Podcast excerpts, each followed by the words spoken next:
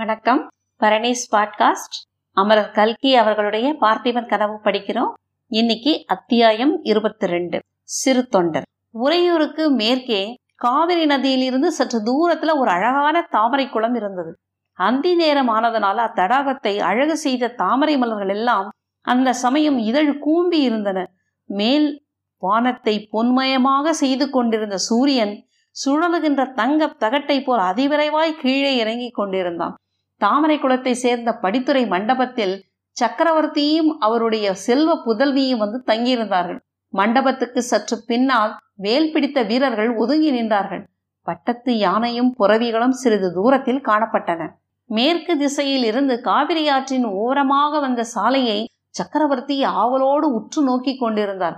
குந்தவி தடாகத்தின் படிக்கட்டில் இறங்கி கீழ்ப்படியில் வந்து நின்றாள்.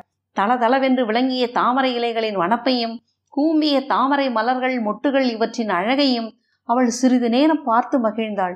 தாமரை இலைகளின் மேலே முத்து முத்தாக தண்ணீர் துளிகள் நின்றதையும் இளங்காற்றில் தாமரை இலைகள் அசைந்த போது அந்த முத்துக்கள் அங்கும் இங்கும் ஓடி சில சமயம் ஒன்றோடொன்று கலந்தும் சில சமயம் பிரிந்தும் விளையாடியதையும் பார்த்து கழித்தாள். அப்போது தடாகத்தில் தெளிந்த நீரில் பிரதிபலித்த அவளுடைய உருவமானது தற்செயலாக அவள் பார்வையை கவர்ந்தது. சந்தன நிற தந்தத்தினால் செய்தவையைப் போல் விளங்கிய குந்தவியின் அழகிய நீண்ட புஜங்களும் பங்கஜ மலர் பாதங்களும் பளிங்கு போல் தெளிந்த நீரிலே பிரதிபலித்த போது பன்மடங்கு வனப்பையும் சோபையும் பெற்று விளங்கின. குந்தவி தன்னுடைய பிரதிபிம்பத்தை தானே பார்த்த வண்ணமாக சற்று நேரம் ஸ்தம்பித்து நின்றாள். அந்த காட்சி கைதேர்ந்த சிற்பி ஒருவன் செய்த அற்புத அழகு வாய்ந்த தந்த பதுமை ஒன்றை உயர்ந்த ஆடை ஆபரணங்களினால் அலங்கரித்து அக்குளக்கரையில் நிறுத்தி வைத்திருப்பது போல் தோன்றியது. திடீரென்று தந்த பதுமைக்கு உயிர் வந்தது போல் குந்தவி ஒரு நீண்ட பெருமூச்சு விட்டாள். அவளுடைய மேனி அழகை பற்றி அவளிடம் ஏற்கனவே பலர் பிரஸ்தாபித்ததுண்டு. தாய்மார்கள் சொல்லி இருக்கிறார்கள் தோழிகள் அடிக்கடி கூறியிருக்கிறார்கள் சித்திரக்காரர்களும் சிற்பிகளும் வியந்து பாராட்டி இருக்கிறார்கள் அப்போதெல்லாம் குந்தவி மேற்படி பாராட்டுதல்களை பொருட்படுத்தியதே இல்லை. ஆனால் இப்போது அவள் தன் மேனி அழகை பற்றி தானே சிந்திக்க தொடங்கினாள். தோழிகள் அழகை பற்றி சொல்வதெல்லாம் வெறும் புகழ்ச்சி அல்ல விளையாட்டு அல்ல. உண்மைதான். ஆனால் இந்த அழகினால என்ன பிரயோஜனம்? என்று அவள் உள்ளத்திலே ஒரு கேள்வி எழுந்தது. அடுத்தாற்போல் ஆஹா அந்த ராஜகுமாரனுக்கு இந்த உறையூர் தானே? அவன் மட்டும் இப்போது என் அருகில் நின்று கொண்டிருந்தால் என்ற எண்ணம் உண்டாயிற்று. இந்த அலங்காரம் எல்லாம் என்னத்திற்காக? நாளை முதல் ஆபரணம் ஒன்றும் அணிந்து கொள்ளக்கூடாது. இவற்றினால் என்ன பிரயோஜனம்? அழகு அதிகமாகி விடுகிறதா? இருக்கிற அழகு போதுமே என்றெல்லாம் சிந்தனைகள் தோன்றின. இப்போதே இதையெல்லாம் எடுத்து எரிந்து விடுகிறேனே இந்த தலையில் சூடியிருந்த ஆபரணங்களை முதலில் எடுக்கப் போனாள். அப்போது திடீரென அவளுடைய தந்தையின் குரல் குந்தவி இங்கே ஓடிவா என்று விரைந்து அழைத்தது அவள் காதில் விழுந்தது.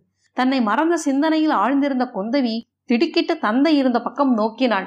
அதோ பார் குந்தவி சிவிகை வருகிறது. என் அருமை சிநேகிதர் வருகிறார். பல்லவ சேனாதிபதி வருகிறார். சளுக்கரை முறியடித்து புலிகேசியை கொண்ட மகாவீரர் வருகிறார். உறையூரிக்கு நாம் இந்த சமயம் வந்தது எவ்வளவு நல்லதாய் போயிற்று? இவ்விதம் ஊரிலிருந்து உற்றார் வரக்காணும் சின்னஞ்சிறு குழந்தையை போல் சக்கரவர்த்தி அளவற்ற உற்சாகத்துடன் சொல்லிக்கொண்டே போனார். அவர் அவ்வளவு குதூகலம் கொண்டதை குந்தவி இதற்கு முன்னால் கண்டதே இல்லை. சிறிது நேரத்திற்கெல்லாம் பல்லக்கு தாமரை தடாகத்தின் அருகில் வந்துவிட்டது. மண்டபத்தில் சக்கரவர்த்தி நிற்பதை கண்டதும் ஏவலாளர் சிவிகையை விரைந்து கீழே இறக்கினார்கள்.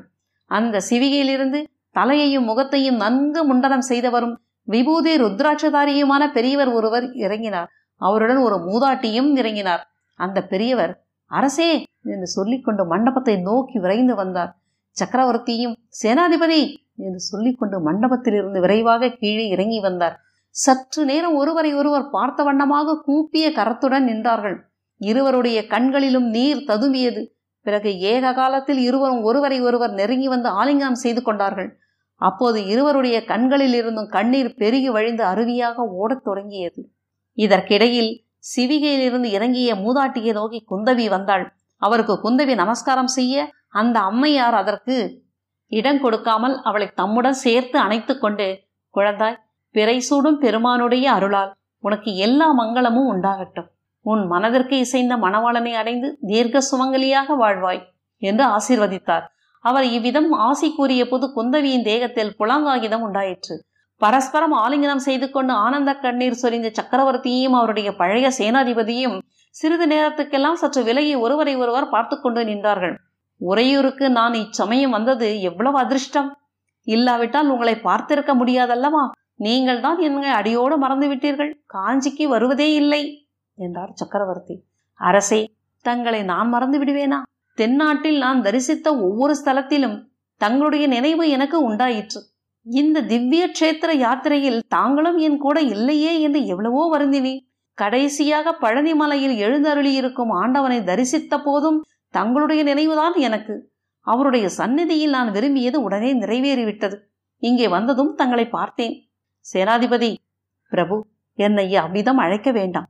பரஞ்சோதி அது என் பூர்வ ஜென்ம பெயர். அதை இப்போது கேட்க பிடிக்கவில்லை.